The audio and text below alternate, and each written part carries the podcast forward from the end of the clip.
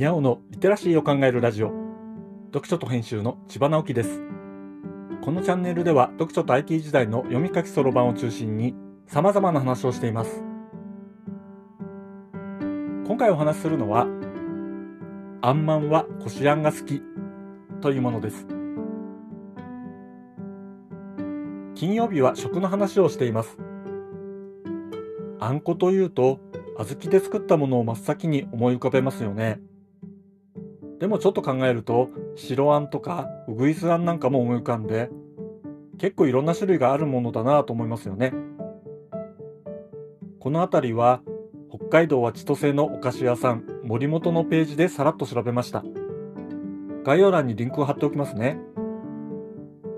和菓子の世界はあんこばかりのイメージがありますよね。あんで作るお菓子のバリエーションはすごいです。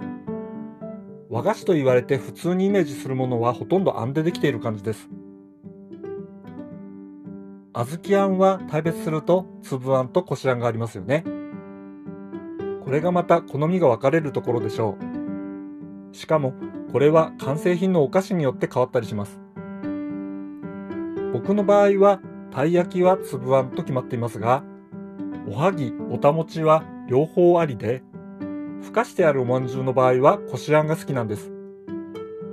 しかも、こしあんでもごまあんよりも小豆だけのものの方が好きなのです。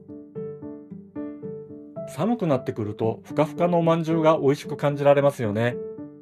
なので、お店で5個入りのチルドのものを買ってきて、家でふかして食べることがあるのですが、これはこしあん一択で買ってきてしまいます。まあもちろん粒あんだから食べないというわけではないのですが、選べるならこしあんなのです。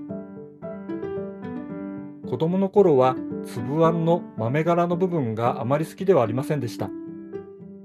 今はあのつぶつぶも楽しいなと思うのですが、おまんじゅうはこしあん。でも、たい焼きは粒あんというのが自分でも不思議になります。そういえば、生地が似ているどら焼きはどっちもありだな。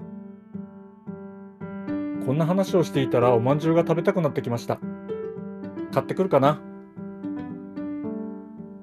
今回はあんまんはこしあんが好きという話をしました。今日はここまで。読書と編集では IT を特別なものではなく常識的なリテラシーとして広める活動をしています。ストアカで IT リテラシーの基礎を学べるオンライン講座をやっています。詳しい内容については概要欄のリンクから見に行くことができます。コメントは LISTENで。文字で読みたい方はノートをどうぞ。どちらも概要欄にリンクがありますので、フォローいただけると嬉しいです。今日もワクワクする日でありますように。千葉直樹でした。ではまた。